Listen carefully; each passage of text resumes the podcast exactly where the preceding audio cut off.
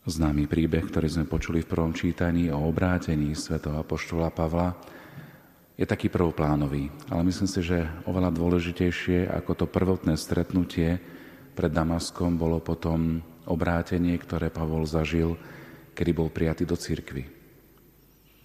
To bola tá udalosť, kedy mu spadli z očí tie zábrany, mohli by sme povedať, niečo, čo bráni vidieť a Pavol vidí v pravde svoj osobný životný príbeh, ale takisto aj príbeh nového spoločenstva církvy.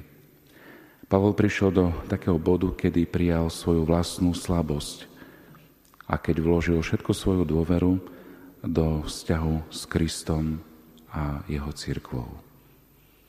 Keď potom pozorujeme svätého Apoštola Pavla po tomto jeho druhom obrátení v úzovkách, keď ho apoštoli konečne na príhor Barnabáša znovu prijali medzi seba a umožnili mu ohlasovať Kristovo evanielium, vidíme na ňom, že je to už úplne iný človek, ako bol pred svojím tarským exilom.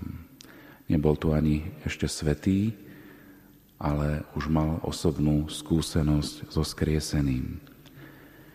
Bol plný slabosti, ale vedel, že pre neho žiť znamená Kristus. A že už nežije on, ale že v ňom žije Kristus. Ako tak Pavol starel, stále viac a viac si uvedomoval, uvedomoval, že byť učeníkom Ježiša Krista nie je niečo, čo sa dá dosiahnuť, nejaká konečná méta.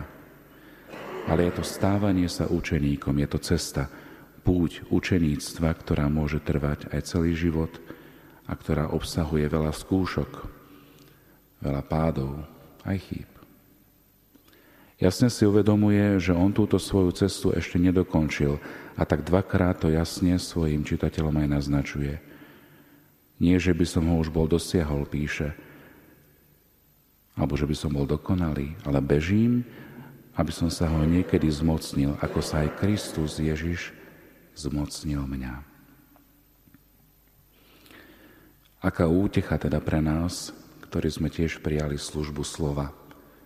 Ak ho dáme do súvisu so svetým Dominikom, ktorý tiež si kládol otázky, Pane, čo bude s riešnikmi? Podobne aj Pavol si kladie, čo mám robiť?